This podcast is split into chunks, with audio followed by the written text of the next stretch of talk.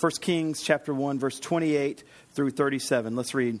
Then King David answered, Call Bathsheba to me. So she came into the Lord's presence and stood before the king. And the king swore, saying, As the Lord lives, who has redeemed my soul out of adversity, as I swore to you by the Lord, the God of Israel, saying, Solomon, your son shall reign after me, and he shall sit on my throne in my place. Even so um, will I do this day. Then Bathsheba bowed before her face before the ground and paid homage to the king and said, May my Lord, uh, the King David, live forever. King David said, Call to me Zadok, the priest Nathan, the prophet, and Benaiah, the son of Jehoiada. And they came before the king, and the king said to them, Take with you the servants of your Lord, and have Solomon my son ride on my mule, and bring him down to Gihon, and let Zadok the priest and Nathan the prophet live there. Anoint him king over Israel, then blow the trumpet and say, Long live King Solomon. you shall then come up after him, and he shall come and sit on my throne, and he shall be king in my place. And I have appointed him to be ruler over Israel and over Judah. And Benaiah the son of Jehoiada answered the king, Amen. May the Lord, the God, my Lord of the king, say so. As the Lord has been with my Lord, the king, even so may he be with Solomon, and make his throne greater than the throne of my Lord, King David. It's the word of the Lord. You may be seated. Thanks be to God. You can be seated. Let's pray. Lord, thank you so much for your word. I pray that as we study this morning um, the first two chapters of First Kings, that you would help us see and understand the greatness of Christ, who is our who is our King. And as we study this entire book, looking at different kings um, throughout Israel and how some are good and some aren't, and how they lead the people, that we would see ultimately that King Jesus is the one who leads us and uh, so uh, help us now, Holy Spirit. Teach us, um, help us see the text and understand the text, but more so, um, apply the text to our lives and understand how Christ is the hero of every uh, verse of the Bible. We pray this all in Jesus' name. Amen. So, um, can you turn the house lights up just a little? I feel like it's a little dark. Just roll that up a little bit, a little brighter. There we go. There we go. Now I can see you a little better. So um, now you can see your Bible. Uh, all right. So uh, I don't have much time to uh, review last week. So uh, if you weren't here last week, I, I, did an introduction on First Kings, and all I did was verses 1 through 4. And then as we saw who David was, we went back in First and Second Samuel and kind of got an idea of what's going on um, in First Kings. So you can you, you need to know who David was. So we looked at First and Second Samuel, got a big idea of who David was. We looked at some of the positive things about David's life, or the highlights. We looked at some of the lowlights. Um, but really, First and Second Samuel and First and Second Kings are kind of one big section, helping us understand how the monarchy started in Israel. So if First Samuel's the building of the monarchy, and Second Samuel's the arrival of the monarchy monarchy, where we're picking up in First Kings begins the decline of the monarchy, and Second Kings is really the fall of the monarchy. And that's, that's really the, the things that are going There's lots of applications that are going on in First Kings. There's lots of things going on, which we'll look at. Uh, but um, that's basically a, uh, a quick review of last week's sermon. I would just encourage you to go find it on Facebook or iTunes if you if you want to uh, have a good understanding of who David is. I think it's helpful to understand. who David is as we're going through this particular uh, text. Specifically, there's one major promise that, that was made to David uh, by God in 2 Samuel chapter 7, verse 13, 14, where he promises him that from him uh, would be the Messiah. This is the, the great promise that's made to David. And that's really the dominant kind of thing that's happening throughout First Kings. As you see the decline of the monarchy, you're left wondering what's going to happen to this amazing Messiah that's coming from David? Where is he going to be? And as everything happens and declines and, and goes down, we're just left wondering, but what about the Messiah? But what about the Messiah? Until, of course, Christ comes in Matthew. So, um, uh, well, in the Gospels. So, anyway, uh, what we're going to do now is look at a big picture question of in, in, chapter 1 and 2 because the big picture question for chapter 1 and 2 is who's the king? David's dying. David hasn't done a great job of, of appointing someone. And so uh, in chapters 1 and 2 the big question is who is the king? And as we look at each section we'll see different things about the king. So you can go ahead and put up number one who's the king's the big idea? Last week which we looked at we looked at a dying king. And that's really all of last week's sermon. Uh, and I, I can't really say much more than what I've said because, because of time. So, um, last week, chapter 1, verses 1 through 4. Uh, is about the dying King David. And you can see now King David was old and advanced in years, and all they covered him with clothes. He couldn't get warm. They brought in Abishag the Shunammite to keep him warm. Uh, and that's, that's kind of the end of of David's life, and, and First Kings begins with that. But as I said, we talked about that last week. I don't have much more time uh, as we talk about that. Now, verse 5, it says this. Now, Adonijah, the son of Haggith, this is one of David's wives, um, exalted himself, saying, I will be king. And he prepared for himself chariots and horsemen and fifty men to run before him. His father had never at any time displeased him by asking. This means that David had never really done a very good job of giving any, uh, providing any discipline towards uh, Adonijah at all. So Adonijah said, Well, David's dying. So I'd like to be king. He's, he's the eldest of, of all David's sons. The first three had all, had all died at some point. Um, and so he's the fourth and fourth son. He's the eldest of all the sons. And so Adonijah says, Well, I'd like to be king. So it says, He exalted himself, saying, I will be king. He prepared for himself chariots and horsemen and 50 men uh, to run before him. His father had never done anything by saying, Why have you done thus and so? He was also a very handsome man. And in Israel, this was a pretty big deal to ascend into the monarchy. Uh, you just had to be handsome. I'm not sure why, but uh, he was born next after Absalom. He conferred with Joab. This is David's army man. Joab the son of Zeruiah, and with Abiathar the priest. So he's got David's army leader, he's got Abiathar the priest, uh, and they followed Adonijah and they helped him. So it looks like. Um, it looks like that Adonijah is going to set himself up to be the king. But Zadok, who's a different priest, and Benaiah, who's a different army man, uh, were son of Jehoiada, and Nathan, the prophet. Now, notice, no prophet is with Adonijah, but, but Nathan's with uh, going to be eventually with Solomon. Uh, the prophet and Shimei and Rei and David's mighty men were not with Adonijah. The writers want us to make sure we see there's a priest, there's a, uh, the army guy, and Nathan the prophet, who, who by the way speaks for God. They're not with Adonijah. And then Adonijah's doing more stuff. He's Adonijah sacrificed sheep and oxen and fattened cattle by the serpent's slithering, or the serpent stone. It can also just mean slithering, um, which is beside En Rogel. But he invited all his brothers and the king's sons and all the royal officials of Judah. This sacrificing sheep is kind of setting yourself up as doing the things necessary to get the ball rolling to be king. So he's he's doing the things that he thinks are necessary. But notice who he did not invite. The, the writers want us to see. But notice who did not invite. He didn't invite. He didn't invite Nathan. Prophet spoke for God. There's no prophet at this particular sacrificing saying, Yeah, God said you could be the king, or Benaiah, or the mighty men. And then all of a sudden, the writer just says, Or Solomon, his brother. Now, that's intentionally there as a literary device to make you say, wait a second, he didn't list him before, but now he is. Oh, and he's his brother. He's not a priest. He's not a prophet. He's not an army guy. So, wait a second. Uh oh, there might be another guy that's going to be king. That's, that's the little literary device that he's using. So, uh, the second thing that we see is first we saw a dying king, and now we see a self appointed king. And so these are lessons against self exaltation. This is what Adonijah does. Now, Adonijah, the son of Haggith, exalted himself. Now, Adonijah means um, Yahweh is my Lord. And as the eldest son, uh, you would think that he would be the one who would ascend to the throne because he is the eldest son, but uh, we know that's not the case.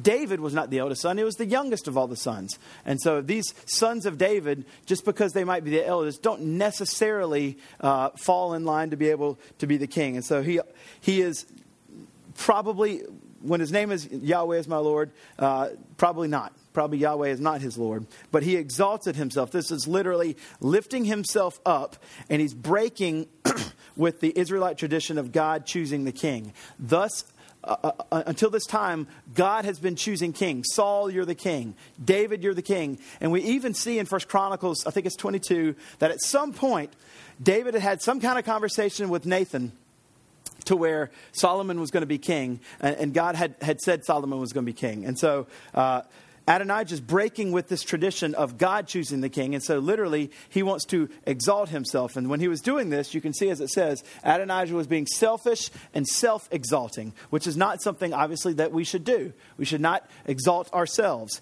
Um, this writer is trying to key on the fact that Adonijah is not God's chosen one to be king. He is the eldest son, he is David's son. You might think that he's supposed to get it, but the writer is wanting us to see that he is not God's chosen one, and he does that by showing us he exalts himself. He exalts himself and makes himself look great. Um, what, what is true of him is he has a lust for power, he has a lust for praise, and as God tells us in Proverbs 6, God opposes the proud. And so um, the A part here was Adonai was self, selfish and self exalting. Where should Adonijah be right now rather than self exalting, gathering together a little core of people to try to. Uh, try to make himself king, making his sacrifices. Where should he be? He should be at his father's side as he's dying. His father is dying. Instead of being with David, his dad, in his last days, the king, he's maneuvering and trying to make himself king as Tony Merida says, he was doing what he always did, thinking about himself. Lessons for us is obviously, these, there's some, so obviously just some moral things that we can learn from here, but the, the lesson for our, from ourselves is that we should not be like Adonijah. We should not try to make ourselves great because our job is to make Christ great. Now, another thing we see is that because David, especially in 2 Samuel 13 through 20, chapters 13 through 20 is a, a lack of hands on parenting. Um, he withheld discipline.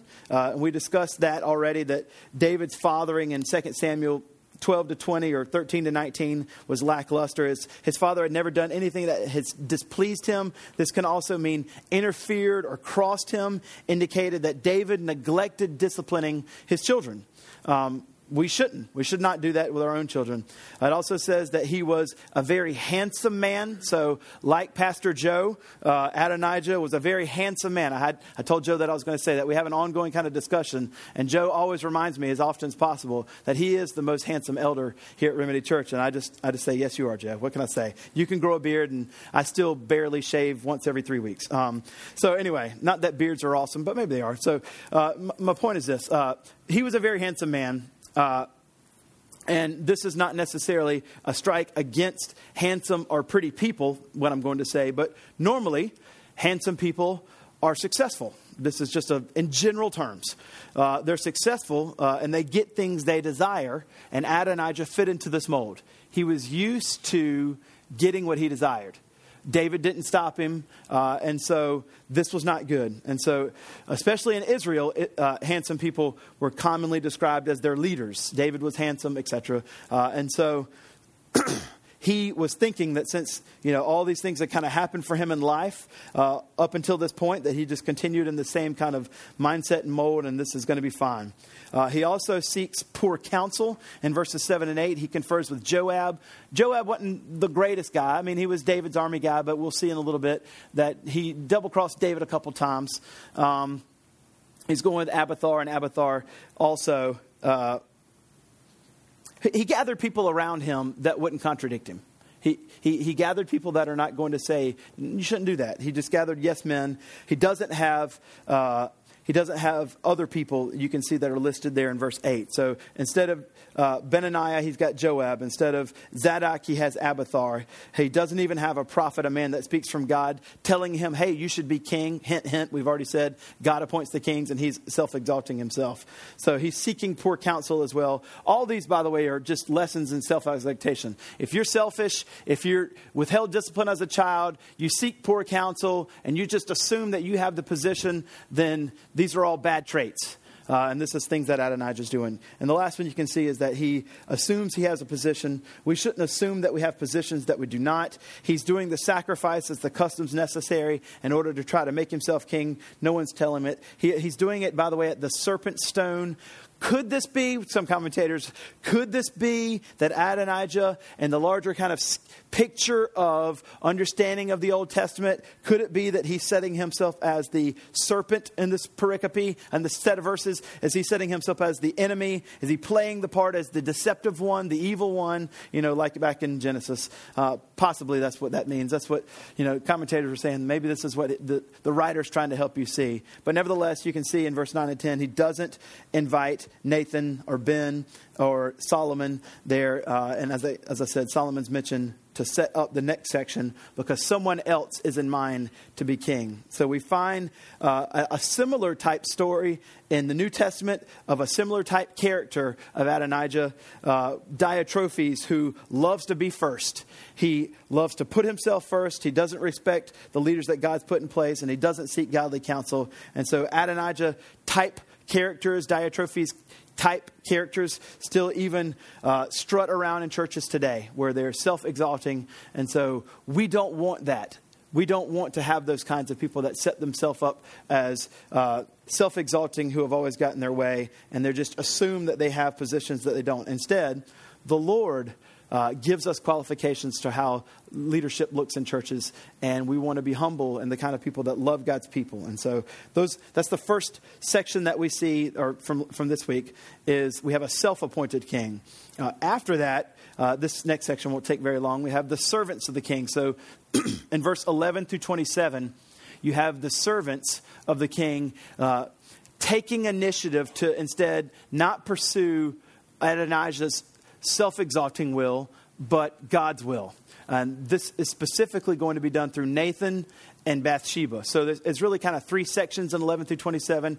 Conversation between Nathan and Bathsheba, saying, hey, uh, Adonijah's trying to be king. It should be Solomon. We should do something. And then conversation two, Bathsheba going to David uh, and saying, Solomon should be king. And then as he's doing it, then Nathan, or as she's doing it, Nathan coming in right after that saying, Hey, David, Solomon should be king. So that's kind of the three pieces. And you can see there, uh, go ahead and put up number, number three there. Servants of the king, the servants taking initiative to pursue God's will. Nathan to Bathsheba conversation in 11 through 14. Bathsheba to David in 15 through 21. Nathan to David right on the tail end of Bathsheba. Uh, but verse 11 this section, as I said, isn't too much, but um, in verse 11 through 14, this particular conversation is crucial because it gets the ball rolling for Solomon to become king.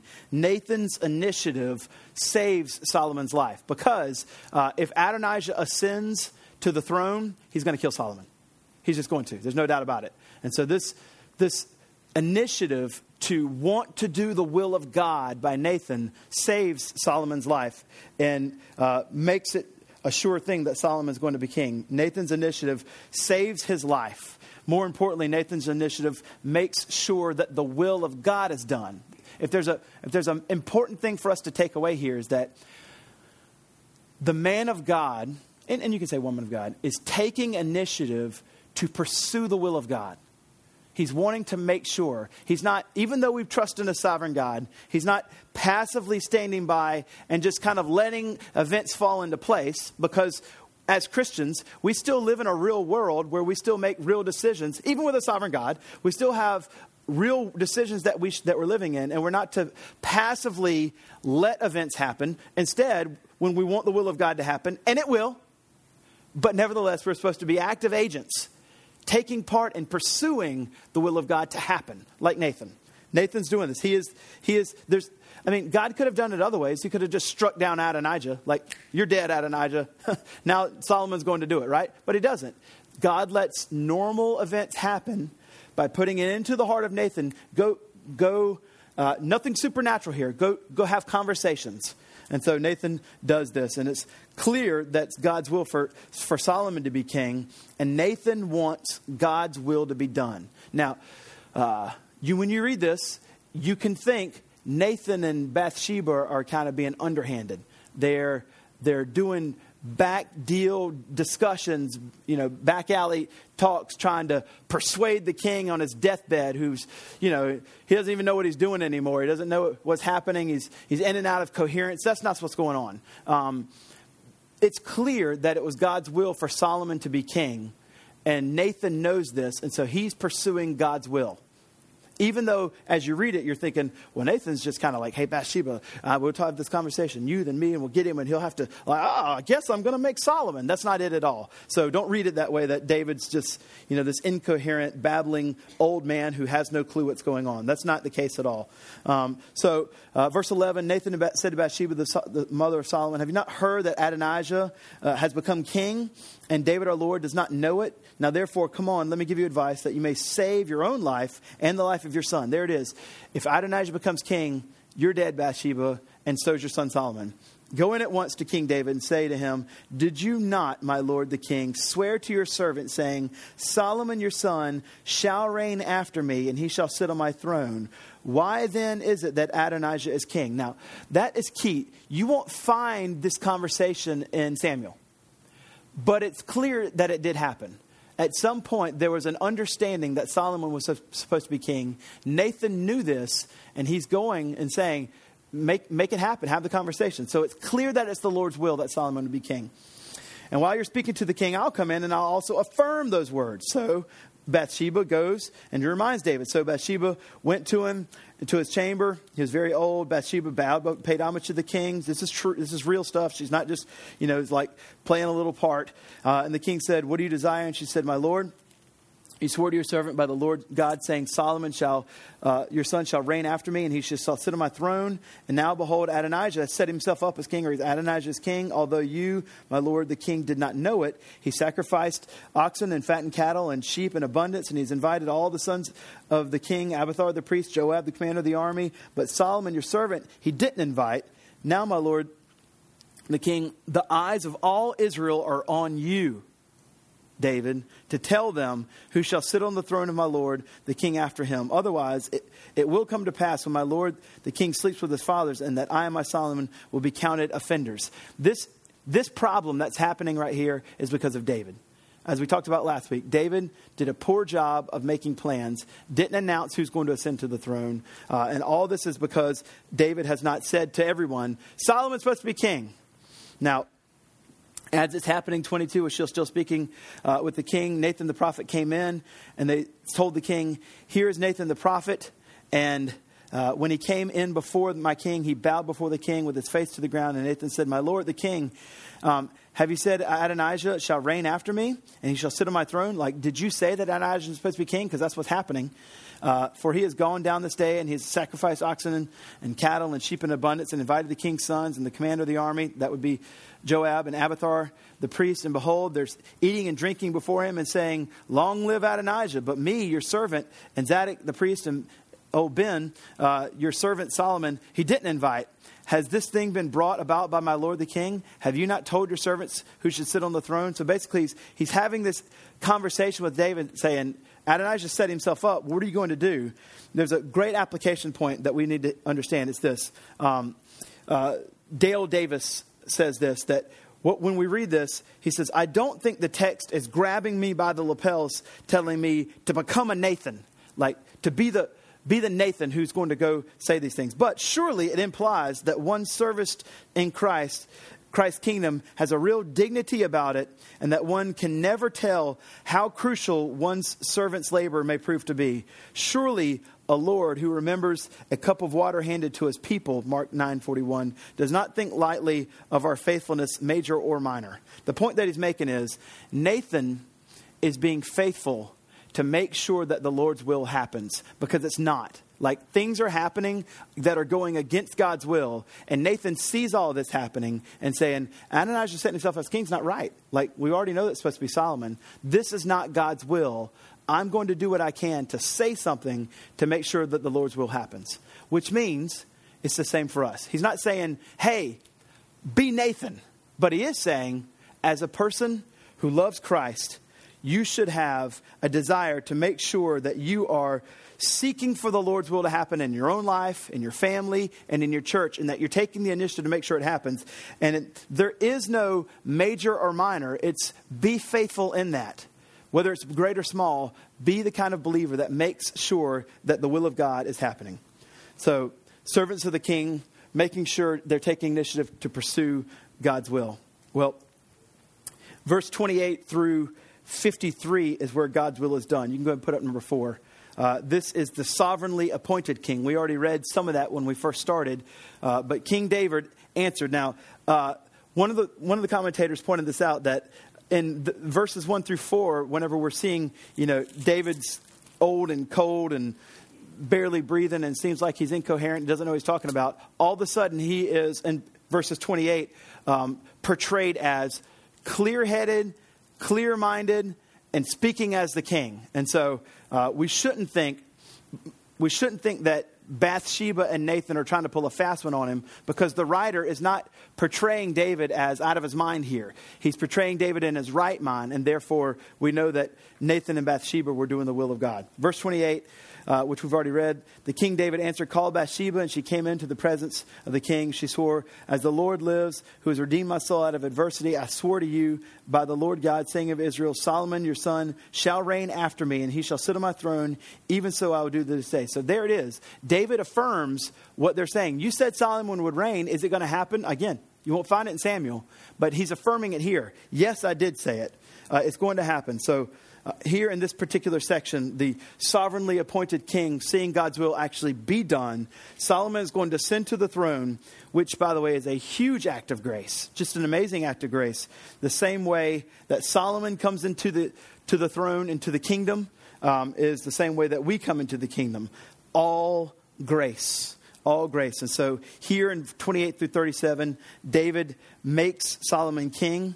Uh, and he, he even makes sure to see, uh, point out that uh, he's faced adversity in his life, and God's been faithful. And the king saying, As the Lord lives, who has redeemed my soul out of adversity, David acknowledges that the Lord has, has brought him and delivered him out of adverse, difficult situations, and therefore he does the same for us.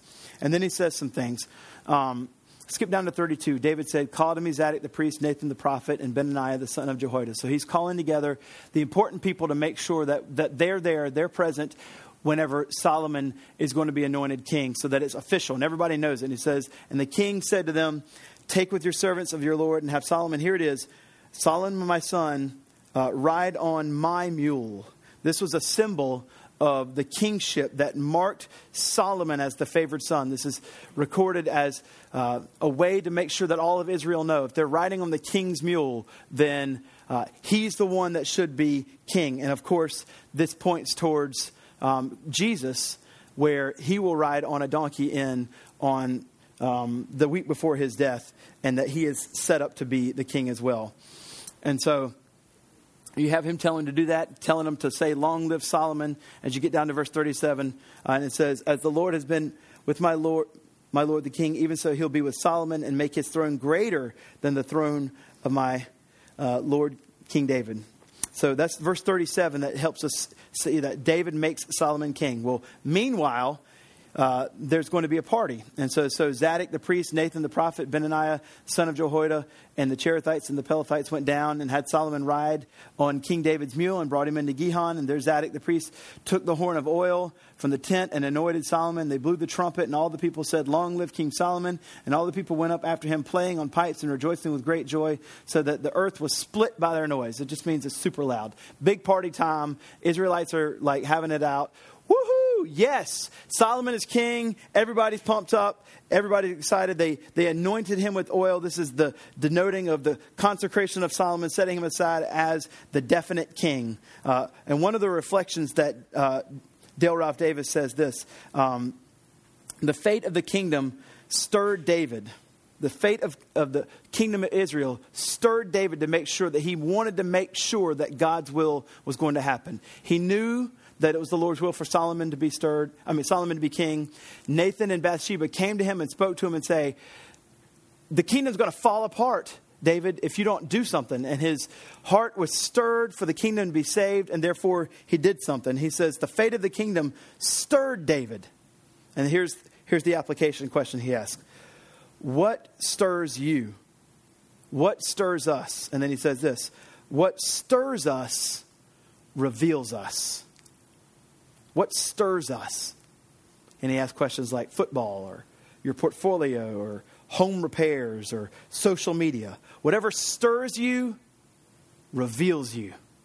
David was stirred for the preservation of God's kingdom. What stirs us? that reveals us what's going on in our heart? What is it that's, that causes you to have much zeal? It should be, obviously, um, things for Christ. Whatever causes your zeal to come forth reveals to you and I what's really most important to us.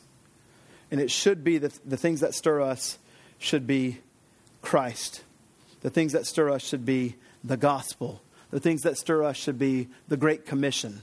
The things that stir us should be leading our families, um, leading our church to be the kind of church and family that want to um, make Christ's name known among the nations and lift his name up high. So, uh, when you get to verse 41, there's been, there's been a sovereignly appointed king, but again, back over to Adonijah and his, his deal. He's, he's making the sacrifices. He's got people over there, and so he, he's having his own little party, right? Uh, and Ad, Adonijah is going to get the news in verse 41. Jonathan's going to give it to him. Adonijah and all the guests were with him, they were finishing their feasting. And Joab heard the sound of the trumpet, and he's like, Oh, what is this, this uproar in the city? I hear a trumpet. What's going on over there? And they hear it, and while he was still speaking, behold, Jonathan runs up to the priests, and Jonathan and Adonijah came in. Come in, for you are worthy man to bring good news. And Jonathan's like, Well, I'm not going to necessarily bring good news. And Jonathan answered Adonijah. Uh, it, this is like in, in, the show where the, you hear the record scratch. you know, it's like, I got I to tell you something bad. Um, in verse 30, 43, no, for our Lord King David has made. Uh, King so- so- has made Solomon the king, and that right there will end your party if you're Adonijah. Your party's, your happy time is completely over because he knows, oh no. Um, in the same way that I would have killed Solomon because I know that he would have tried to take the throne, now that he is the king, he's probably going to do the same to me. Not only is the party over, but I'm a little bit nervous about my own life. So, record scratch, party's over, and he's super sad. Uh, Because he's told, David's made Solomon king. And the king has sent him with Zadok the priest and Nathan the prophet and Benaniah and the Cherethites and the Pelethites, and they have made him ride on the king's mule. And Zadok the priest and Nathan the prophet anointed him king at Gihon, and they have gone up there rejoicing, so that the city's in an uproar, and that is the noise that you heard. And they're like, oh no. And then, even more, uh, in 46 through 53, Solomon is going to sit on the throne. Uh, you can see this. Solomon sits on the royal throne, verse 46. Uh, that means it's, it's done deal. Moreover, the king's servants came to congratulate our Lord King David, saying, May your God make the name of Solomon more famous than yours, make his throne greater than your throne. And the king bowed himself on the bed. And the king also said, Blessed be the Lord, the God of Israel, who has granted someone to sit on my throne this day, my eyes seeing it. So David is acknowledging that, he, that he's there. Uh, and then this is this is pretty funny. So all the people that are like partying it up with Adonijah, like, yeah, Addy, yeah, Addy, you're it. And then it says, verse 49, um, I'm sorry, I danced in front of you. Then it says, then all the guests of Adonijah trembled and rose and went to his own way. So like, we're happy. And Jonathan's like, actually, it's Solomon. He's like, they're like, we love Solomon the whole time. We don't even know who Adonijah is. Who's that? Like they're running away, and they're like, hope Solomon didn't have like a uh, the uh, Big Brother cameras at the party, and they don't know that I was there. Um, so they're running away, uh, trying to get away. There's no such thing as Big Brother cameras back then. All right, so verse 50. Then Adonijah feared Solomon, as he should. Uh, Adonijah feared Solomon because, in the same kind of mindset that he had as he's coming to king that he would have killed Solomon, he just assumes the same's going to happen. But here's the cool thing Solomon actually is like, you know what? If you stay in your lane, I won't kill you. Here it is. Um, and he arose and went and took off the horns of the altar. And this is just like, you, you, when you take the horns of the altar, it's like, hey, uh, Solomon, this is my refuge. Like, don't kill me. I'm holding the altar. I'm holding the horns here. This is me saying, this is my safe place. Uh, I want to be in, in the safe refuge. So he's holding it. Then it was told Solomon, Behold, Adonijah fears you, and he's laid a hold of the horns of the altar, saying, Let King Solomon swear to me first that he will not put me to death with the sword. And Solomon says, Here it is, here it is. If he shows himself a worthy man, not one of the hairs shall fall to the earth. But if wickedness is found in him, then he will die. So King Solomon sent, and they brought him down from the altar, and he came and he paid homage to King Solomon. And Solomon said, Go to your house. There it is. Like, hey, you stay in your lane, you're really, really going to be the kind of guy that wants to follow me as king, you're good. Um, we're going to see that's not going to be the case, but nevertheless, Adonijah pays homage, and we're left wondering as we're reading the end of chapter 1 is this merely show on Adonijah's behalf, or is it real? Is it real? So, as we finish chapter 1, what we're seeing is this is that God is faithful to provide for his people what they need to take care of them and advance his plans. He has plans for Solomon to be king. He's going to provide for his people and make sure that things are going to happen. The exact same is true for us. True for us. God is faithful to provide for his church what they need to take care of and advance his kingdom. So everything that we need to advance his kingdom, to accomplish the Great Commission, just as the, the preservation of the kingdoms being, being held by God for uh, Israel, the advancement of the kingdom is made possible for us by the Holy Spirit, by God preserving His church. God is faithful to provide the church what we need. And as we see in verse 34, as Solomon rides in on David's mule, on this side of the cross, it helps us understand that it's pointing us to King Jesus, who would ride in on a donkey, and everyone would shout, Hosanna! Hosanna! As Tony Merida writes, Jesus was the rightful king who dispensed mercy, not to those who are worthy, but to every unworthy person that bows their knees to his lordship. That's all of us. Christ is extending not to worthy people, as Solomon says, if he's worthy, I'll give him mercy. Instead, all of us who are in Christ were collectively massively unworthy. And he extends mercy and grace to us and says, You can be a part of the kingdom. So Jesus is by far the true and better Solomon to us. Jesus' throne is greater than David. Jesus' throne is greater than Solomon. So as we go into chapter 2, now we're going to have king instructing king. And he's telling him to be a vigilant king. So verse or number 5, you can go, David's going to instruct Solomon and he's going to give him some instructions. And you can see this. Um, and this is this is awesome. I love this. Verse 1 When David's time drew near, he commanded Solomon's son, saying, I'm about to go the way of the earth. And here it is be strong and show yourself a man. Be strong and show yourself a man. David tells Solomon that he needs to be a man. What shows that Solomon is going to be a man? What is the what is the key ways to understand if you're a man? And David's going to tell him because we would think strength, success, conquering, power, dominance. That's how you show yourself a man. And that's not the answer. That's not the answer.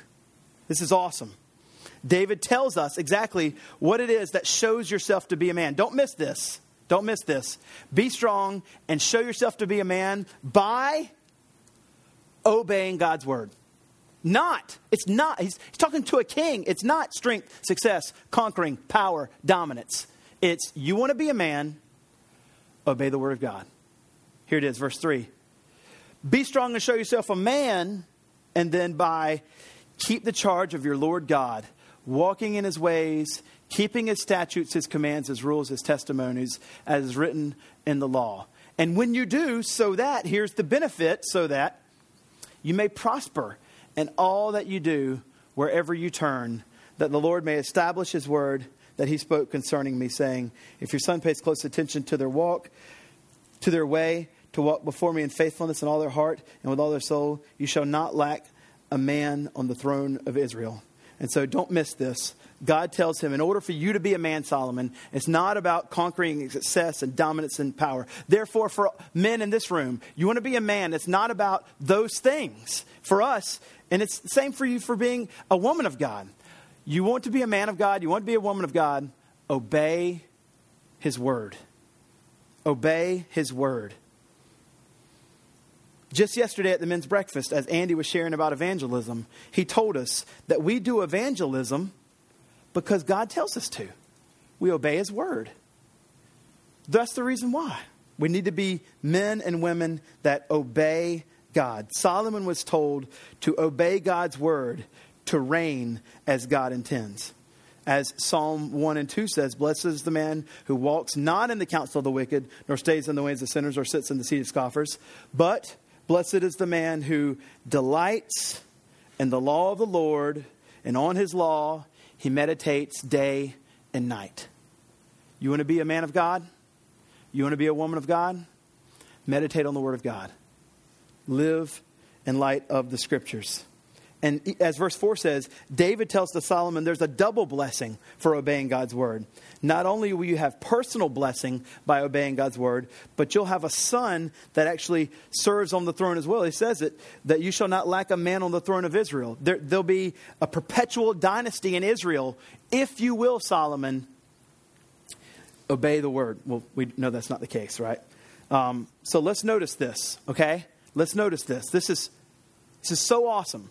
Stability in the kingdom is not based on the strong army or their wealth of the country. Stability in the kingdom is based on obeying God's word. Like, if we think of our country, how are we going to well, let's not do that. Let's just talk about Israel because uh, we're not Israel. Um, if we think, how is Israel going to survive against other countries? We just think, well, they got to be strong. They got to have a lot of people. They got to have a good army. They got to have a good fighter. And he's telling them stability in this kingdom of Israel is by being obedient to God. It's counterintuitive, it's not what we think. And therefore, I would just say this stability for us as a church, as a people of God, comes through obedience to the Lord's commands. Obey his word. Live by his word. So you can see here, he tells him to be a vigilant king. He's king instructing king. And in 2 1 through 4, he says, um, in 2 1 through 4, he says, obey God's word. But he also tells him in 5 through 9, this is more specific, just reign as a wise king. Verse 5, moreover, you will know that the son, you know that Joab, the son of Zeruiah. No, in 5 through 9, David's going to give some kind of specific instructions on, by the way, I'm at the close of my life, Solomon, and some of these guys did me wrong. Time for you to take care of them. It sounds godfatherish. It's not really, um, but nevertheless, just follow me. I'll, I'll, I'll, explain it. Moreover, you know that Joab, the son of Zeruiah, did to me and how he dealt with the two commanders of the armies. This means he did not do something good. Um, Abner, the son of Ner, this is the something that happened in 2 Samuel 3, and Amasa, the son of Jether, and that's in 2 Samuel 17, I think, um, whom he killed, avenging in time of peace for blood that had not been shed in war. Basically, Joab killed those two guys against the counsel of David. David had said not to, and he did anyway. Um, where, let me pick where I am. Avenging in time of peace the blood that had been shed in war, and putting blood on war and the belt around his waist and the sandals of his feet. And here, here's the counsel right here where we see B, raise, reign as a wise king. Act therefore according to your wisdom. And he's going to tell him in verse 9 again that you are a wise man. Now, this is pre chapter 3, before, before Solomon asked for wisdom. So David already sees these shadows of amazing wisdom. Um, Act therefore according to your wisdom, but do not let his gray hair go down to Sheol in peace. Uh, basically, take out Joab. Um, but deal loyally with the sons of Barzillai, the Gilead. Let him be among those who eat at your table. For such loyalty, they met me when I fled from Absalom, your brother. That's in 2 Samuel when he was fleeing around. But there's also Shimei. So whenever he was fleeing from his son Absalom, who was trying to kill him, Shimei calls down curses on him. Uh, Shimei, the son of Gera, the Benjamite from Bahurim, who cursed me with a grievous curse on that day. And in that little story in 2 Samuel, David's like, we're not going to kill him. We're going to let him go. But now he's kind of calling it back. He's like, I'm, I'm about to go. And so perhaps you can take care of that. Um, and said, so when I went to Mahanaim, uh, when he went, he came down to the Jordan. I swore by him uh, by the Lord, saying, I will not put you to death by the sword. And he didn't. Now, therefore, do not hold him guiltless, for you are a wise man. You know what, ought to do, what you ought to do, and shall bring his gray head down with blood to Sheol. Now, when you were reading this, uh, we're seeing, well, let's, let's just stop here. That he's telling him to reign as a wise king. Uh, you, have got to uh, be judicious in how you dispense justice. When we read some of this, and especially verse 13, the rest of the chapter, 13 through 46, is where Solomon is basically establishing the kingdom. Go ahead and put up the last one so we can see it. In verse 6, this is securing, establishing the king's kingdom. Now, I want to go ahead and show you the last verse so that you know this isn't just me uh, saying, oh, it's not Godfatherish. Like, so look at, look at verse 46, uh, the very last sentence.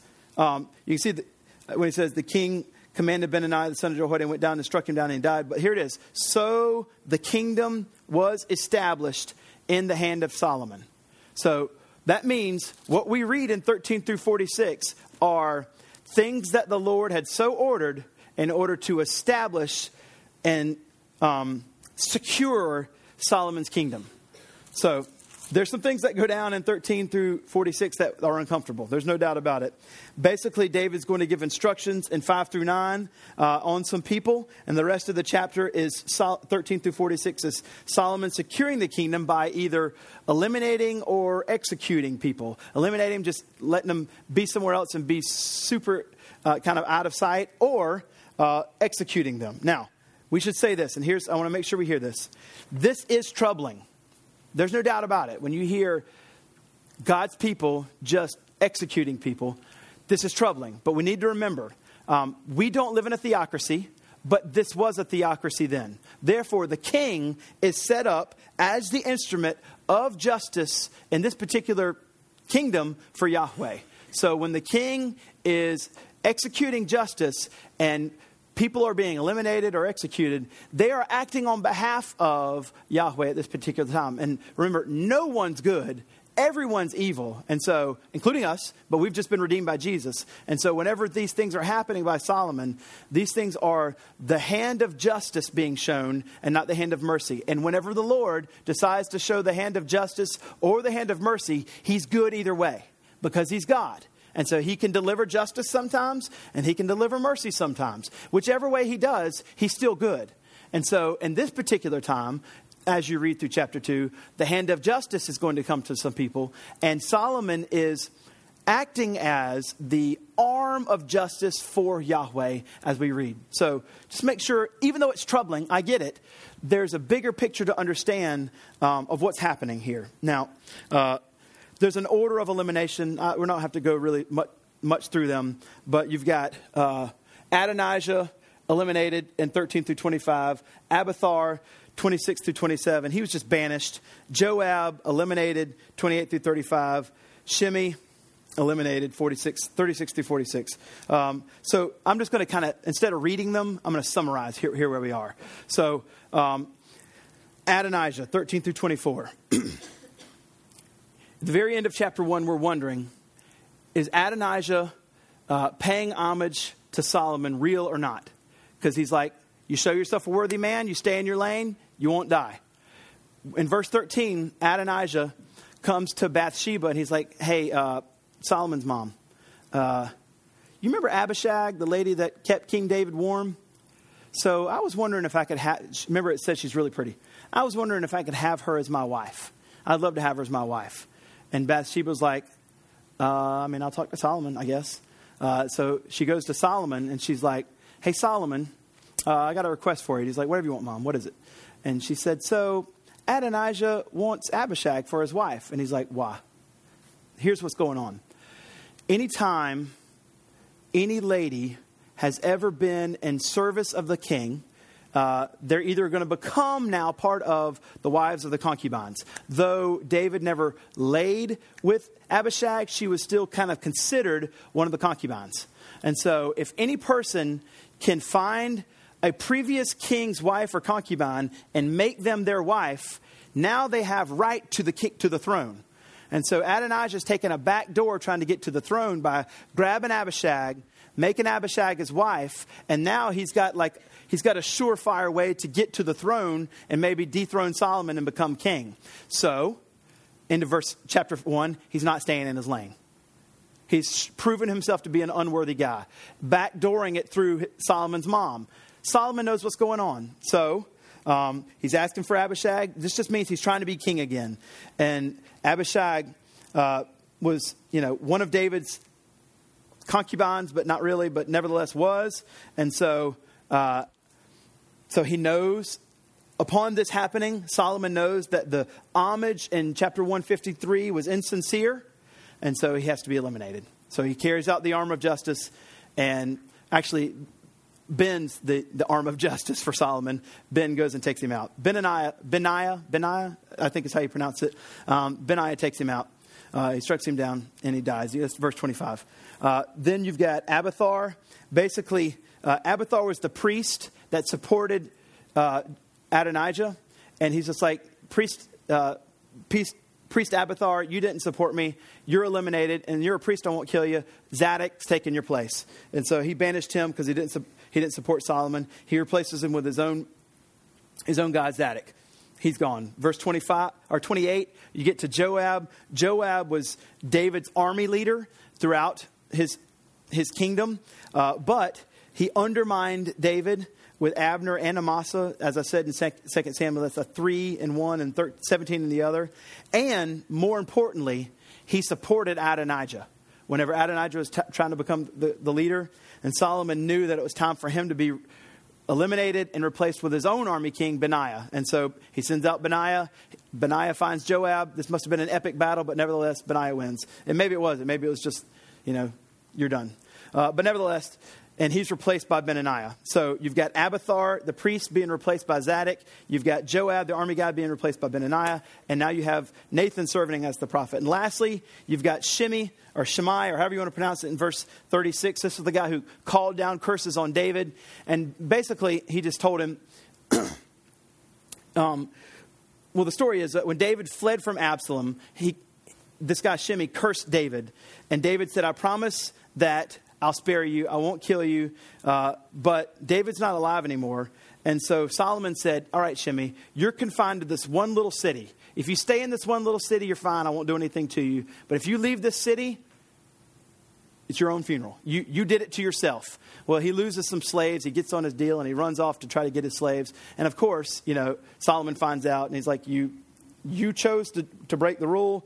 You're eliminated. And he, fin- finishes him off, if you will. And that's where we see King Solomon um, shall be blessed, and the throne of David is established now. The king commanded Benaniah, and he went out and he struck that Shimei down. And here it is, as we're closing, the kingdom was established in the hand of Solomon. And so what we see here is that in verse as we finish chapter 2 now, securing establishing the king's kingdom. So we've gone from who's the king well, it's not David anymore. Is it going to be Adonijah? Is it going to be Solomon? Boom, it's Solomon. Kingdom's established. We're rolling into chapter 3. There's no division yet between Israel and Judah. It's, it's a secure 12 tribes.